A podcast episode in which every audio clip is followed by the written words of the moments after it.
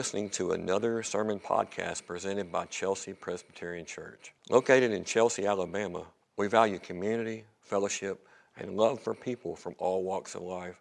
For more information, find us online at www.chelseapres.org or check us out on Facebook. Uh, if you have your Bibles today, uh, we started a new series last week, First John. Uh, it's toward the end of the uh, Bible. You have First, Second, Third, John, Jude, and then Revelation. John, the Gospel, about the middle of the Bible, the New Testament, and then his letters, and then you have Revelation. And all of these are about the same people with different emphasis at different times, but they do have common themes. So today we're going to be looking at First John 5, uh, 1, 5 through 10. If you don't have your Bibles with you, as always, we have printed in the order of worship for you. Uh, there was a quote uh, last week in the bulletin that I did not get to that I actually put in the bulletin again. So if you want to look at the beginning of our order of worship for the quote today, um, I'll open with this. It says, from the letter itself, talking about First John, we can see that the churches that John writes to are in crisis. They are fighting off false teachers who deny central Christian truths and are living in what John calls the last hour. Sound familiar? This is why this book is so uh, relevant to where we are today. There's a lot of what he's talking about there that's going on the same way. This quote reminds us that there's really two messages by John, two things that he's really out for. Uh, first of all, we need to remember that there, there are people out there during John's time and during our time that are saying wrong things about Jesus or had misconceptions about Jesus. The second thing is, and so he's trying to correct those. The second thing is, it's a reminder to cling to things that are true. Things that we verify to be true, John says, because he lived there with Jesus. Because he's saying this truth is not true. I mean, truth is not good because it's true in, in itself. Truth always leads you somewhere in the same way that error does.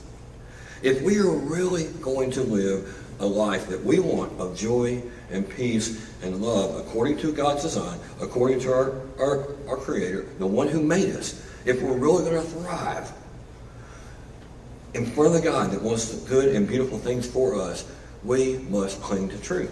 It doesn't happen. There's no shortcuts around truth to get to the life that you want.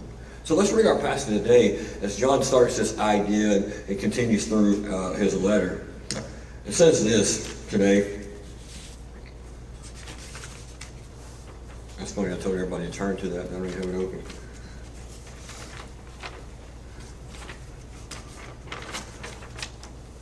All right, after the awkward pause. so here's what he says in this passage. He says, This is the message that we have heard from him. He's talking about the disciples. And we proclaim to you that God is light and in him is no darkness at all. Verse 6 says, If we say we have fellowship with him, while we walk in darkness, we lie and do not tr- practice the truth. But if we walk in the light, as he is in the light, we have fellowship with one another, and the blood of Jesus the Son cleanses us from all sin. Now, if we say we have no sin, we deceive ourselves, and the truth is not in us. And, and this should be familiar, y'all. If we confess our sins, He is faithful and just to forgive us our sins and cleanse us from all unrighteousness. It's one of the confessions that we use after the assurance of pardon. Look at verse 10.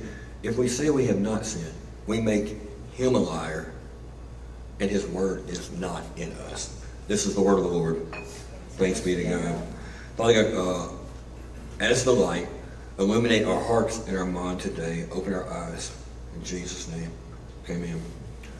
So last week, I attended, uh, some of you guys may know, some of you may not, I attended a church planners retreat uh, with some other leaders that are basically doing the same thing that I'm doing here, uh, other church plants throughout uh, our denomination. Uh, and uh, they kind of put me in place, charge of finding a place. So there's this honey lodge that I'm familiar with out in Selma. It's in the middle of nowhere. 30, it's, it's 3,000 acres middle of nowhere, south of Selma. It's not even close to Selma, south of Selma. No internet, barely any cell phone service. After arriving and seeing how remote this place was, these guys walked around and we encountered uh, we may or may not have encountered a gator when we first got there, a snapping turtle. I, I killed a copperhead that was coming up on them right in front of the things. And after that, these guys realized they were not in Kansas anymore. Uh, and I think I gave them culture shock. So, being the instigator I am, I could not refrain from doing what I did next. So, one night I took them out by the lake, and we were walking on the bank, and we had a light, and uh, we were making sure we didn't walk on any snakes or anything like that. And at some point, I asked them, I said, "You want to see something cool?" And they kind of looked at me like, mm, "Maybe." so anyway, I took the light and I shined it across the lake. All these red eyes out there on the lake, and you would. Most people know what that means. That means what? Gators. And so more than we thought, more than I thought actually. I, like, I didn't want to let them know that. See, I know, y'all. but we would have never known that, right? Uh, how many there were, or, or, or, that they're all out there without a light. Um, light is amazing. We take it for granted nowadays, obviously. But here's the thing light exposes things, uh, it truly shows things for what they are. It reveals things sometimes that we never would have known existed unless we shine the light in the darkness. Jesus came and revealed and said, I am the light. Today's passage is going to tell, talk to us what that means, not just in a general way, because John's already talked about in a general way, light and darkness in his gospel. Now we're going to really get nuts and bolts. What does that mean in your life if you really live a life where Jesus is the light and you develop a relationship with God the Father, who is light? So we're going to look at three points today. We're going to talk about the message uh, that John's talking about here. We're going to talk about really the test. Like, what's the test of walking in the light? What does that look like? And then we're going to talk about the idea of the confession that follows. So let's look at our Roman number number one and look at verse 5. He says, This is the message that we've heard from him and proclaimed to you that God is light and in him is no darkness at all. As we said last week, John spent a lot of time with Jesus. What is his, and so for someone that spent a lot of time with Jesus, what was his main message? What does John keep coming back to? Why does he keep coming up with the idea of light and darkness? And why does he keep riffing on that? Because there's something about it that when John walked away from his time with Jesus on the earth, that made an impact on him, that made that kept bringing him back to this idea of God being light. If you've noticed so far, He's talking about over and over in his writing that, uh, the idea of light and love and life, and they're all representations of different nuances of who G- Jesus is and as he represented God the Father. And now he's saying, which would mean that darkness would represent hatred and death and lies and all of those things. Those are all things that are a result of not believing in God. We're about to see what that means. Look at, look at Roman number 2. Let's look at the test. He says this. Verse 6. Look, you, there are things you may say, but let me tell you how it is. If we say we have fellowship with him and we walk in darkness, we lie and we do not practice the truth. But if we walk in the light, as he is in the light, we have fellowship with one another. He's talking about both God and, and ourselves. And the blood of Christ cleanses us from all sins. Now, if you get to know my wife at all, you know she loves to walk. Um, and, um, well, she likes to run, but I think the older she likes to walk a little better now. So, uh, kind of like everyone, we all slow down, right? Uh, but she, uh, one of her favorite things to do is not just walk by herself, but have different ladies join her on the walk. Um, and so, in that, you're, th- you know, at, at some point I'm thinking, why walk? Why not just sit in the driveway. You know, that's what I do. but what I realize it's not just about the physical exercise, but it's this idea of joining each other on kind of like this physical journey, along with the conversations that they have. That's more of a spiritual journey. It's a it's a way of sharing life in a way that you can't do in another way. See, when the Bible talks about this, the Bible talks about the idea of walking with God and fellowship with God and friendship with God. These are pretty similar things. And we all know there's a difference between a relationship with someone and a deep friendship where you share life with someone. The Bible describes some of God's deepest friends, some of his closest friends as in the Bible as people that he would, they would say, and he walked with God. If you if you've ever seen that, this is what he's talking about here. See, when we walk with God, John says we're walking in the light, meaning number one, he exposes things, the good, the bad, and the ugly in our lives. And as an overflow, we want others to join into that walk. We learn things about God that we want to share to others. We learn things about ourselves. Basically, the idea is as God is in a relationship with us, and His light, His relationship is, is like burns into us. We, we see things in, and it's bright, and we notice things that we wouldn't have never noticed if we weren't praying and reading God's Word and walking with Him in that way. This is what He's talking about here. So, what's the true test of whether or not we have fellowship with God? What is John saying here? Well, it's not a metaphor. You got to take it to a different level. If everything I just said was true about what God does in our lives, is He is the light and He exposes the darkness. What's the truth test of fellowship? It's not what the church usually thinks. It's not doing all the right things. It's not going to Bible study. It's not praying. It's not any of that. The true test of fellowship is honesty with God as He reveals these things that I'm talking about authenticity versus lying about them or being fake. Think about this. Remember what, what happened to Adam and Eve? The people, they were walking with God. In the cool of the evening, they, they, they're, they're, they're just always fellowshipping God in a way that, that nobody has sense. And then that trust is broken as they sin. There's two things they do immediately with that. First of all, they basically uh, try to cover it up by, by the fig leaves, right? Their shame. They try to cover their shame uh, in that. And the second thing, they're just blame shifting and not owning up to what has been exposed to them as God approached them and said, What have y'all done? And we've always been the same since then. See, God is not fake. There's no darkness in him. And he doesn't want us to be fake with him. Matter of fact, that's one of the biggest things that bothers God more than anything else. Not some egregious sin that you that you commit, but what you do after you commit that sin. What he wants is you to just be authentic. It's like out of everybody in the world, you can be authentic with me because I already know it in the first place. He's just asking for honesty there. Listen, this idea of being real with John immediately raises a problem for us. I mean, uh, real with God immediately raises a problem for us.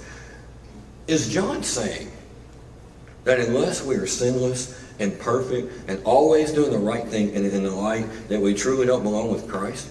Is he saying if we keep sinning and sinning and sinning, is he saying we don't have fellowship with God?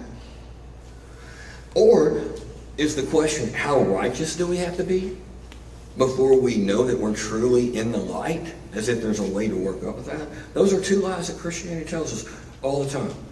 That we, that we can be sinless in some ways and we can work up to the relationship that we need to be in the light, walk in the light on a super spiritual plane. It does not exist. What does exist is this. If you know, uh, let me give you an example. If you know anything about Christianity at all, you're going to know over time that Christians still struggle with sin.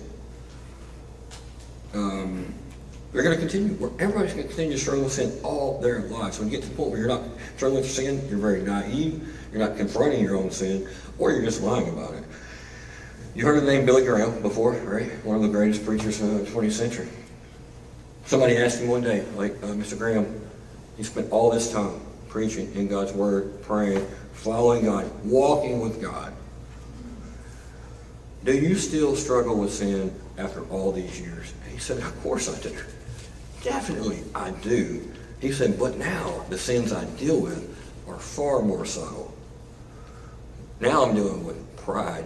Now I'm doing. It's kind of like, uh, you, you, know, it's kind of like when you, uh, you you till a garden and you rake it. And everything looks. I mean, you till a garden, you, you get the rocks out, and then you rake it again. The rocks pop back up.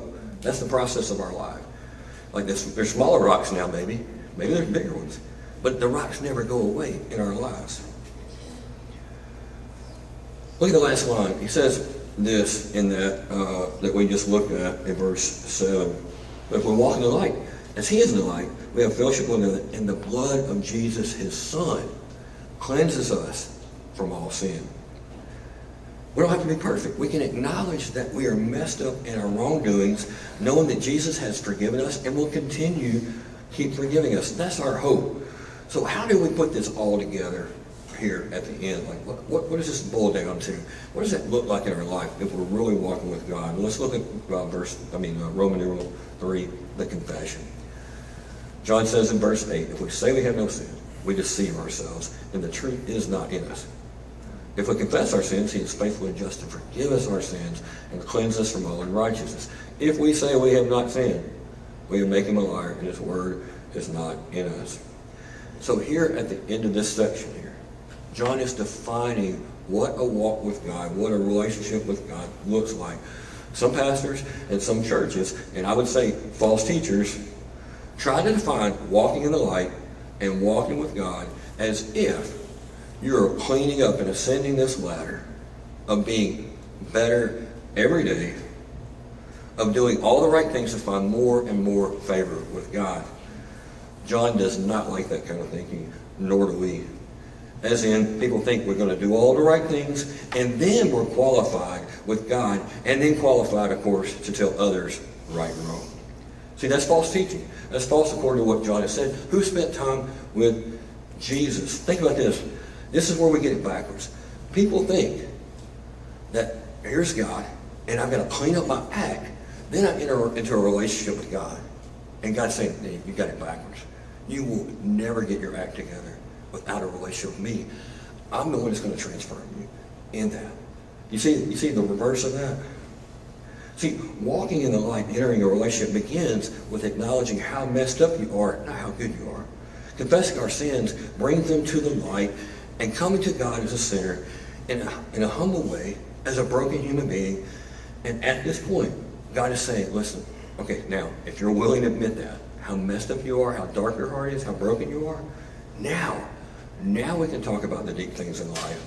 And now we can have a genuine relationship. We talk about the word confession all the time, and it's in our liturgy every week. But John's clarifying it here. The word to confess literally means to say the same thing. Which Meaning, if we are in agreement with one another about something, that's a form of confession. So we're basically saying this to admit or agree means whether we agree with Jesus' words or agree with how messed up we were, are, and all these things. John's saying all these things, all these things are just coming to God and saying, God, I, I, I admit and I acknowledge and I agree that your diagnosis of me and my diagnosis of myself are the same thing. That's what confession is. So sometimes it's saying, God, when you shine your light on me, when I see who you are compared to who I am, this is what I see. And God's like, I see that too. But also, God, when I see the favor that you have on me, and I see who I am in your eyes as a son or daughter covering the blood of Jesus Christ and what he does, and he's like, I agree with that too. Confession works both ways. And to agree, we don't have to earn God's love and his favor. One more thing about confession is it's not a one-time thing. We have this idea in Christianity that, that walking in the light is about a decision that you made a long time ago to confess or believe in God, confess that you're a sinner, and then you live the rest of your life and you're okay after that. That's not what we see in the Bible. I'm not saying you ever lose that favor with God if it's really based on what you believe in Jesus Christ. But I'm saying everybody that I know that really walks with God is confessing, not just every morning, not every night, not here at the table uh, once a week. They're doing almost moment to moment in that. I know I am. And I'm so scared to admit my faults in front of other people and, and tell them how messed up I am. Even God at times, whether it be God or people in this room. This passage is the cure for what I'm saying. Walking in the light, admitting your sins is the first step. It's not a magic formula. You don't confess your sins and you walk through the doorway of being super Christian. It's a process and a journey. And what does that look like? It looks like a relationship. How do you cultivate a relationship? Over time. Being honest and admitting these things. Whether it's with my wife or with my friends or with your friends and family, it's a process. See, we pursue one another in this.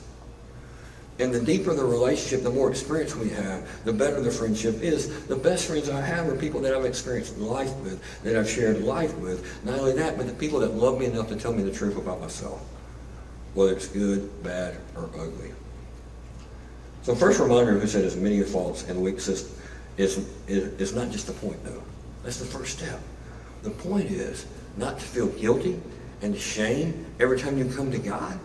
Like God's just saying, I don't want you to stay there. Like I want you to just agree with me and admit that you've done this wrong. And at this point, I'm about cultivating a friendship with you, a relationship with you, not sitting up there like, I told you so, you did it wrong, don't do it again. It's more like, I love you. Like, I'm, I'm so glad that you see that because I want better for you. I don't want you to keep coming back to that. But guess what? If you do, I'm going to forgive you again. See, true Christians will walk in the light of God's will and get better and better at avoiding sin. And here's the reason why. It's not because we get better, but more and more we trust God, less and less we trust ourselves. So let me just say this in conclusion. A real believer in God and Jesus will constantly rest in the fact that what Jesus did on his life and his death is the only work that's the basis of how God's going to receive us and enter into a relationship with that. And we have to be constantly reminded that we do a lot of things wrong. And then we confess those things to God. But above all, the point is not the confession. The point is rejoicing over the fact that we're forgiven. That God loves us like a father would. And like my daughter would come to me like, Dad, I blew it again. I'm like, I still love you.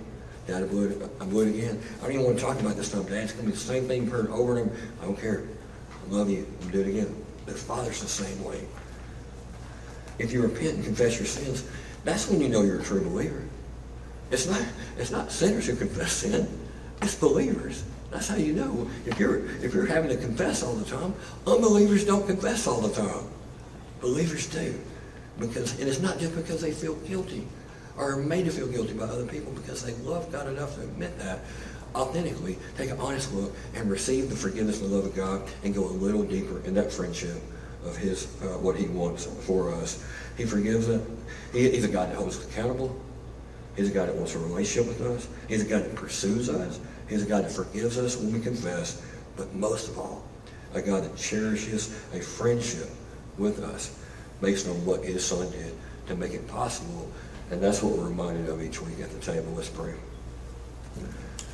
Father God, uh, help us all be um, honest about who we are, but not to wallow in guilt and shame.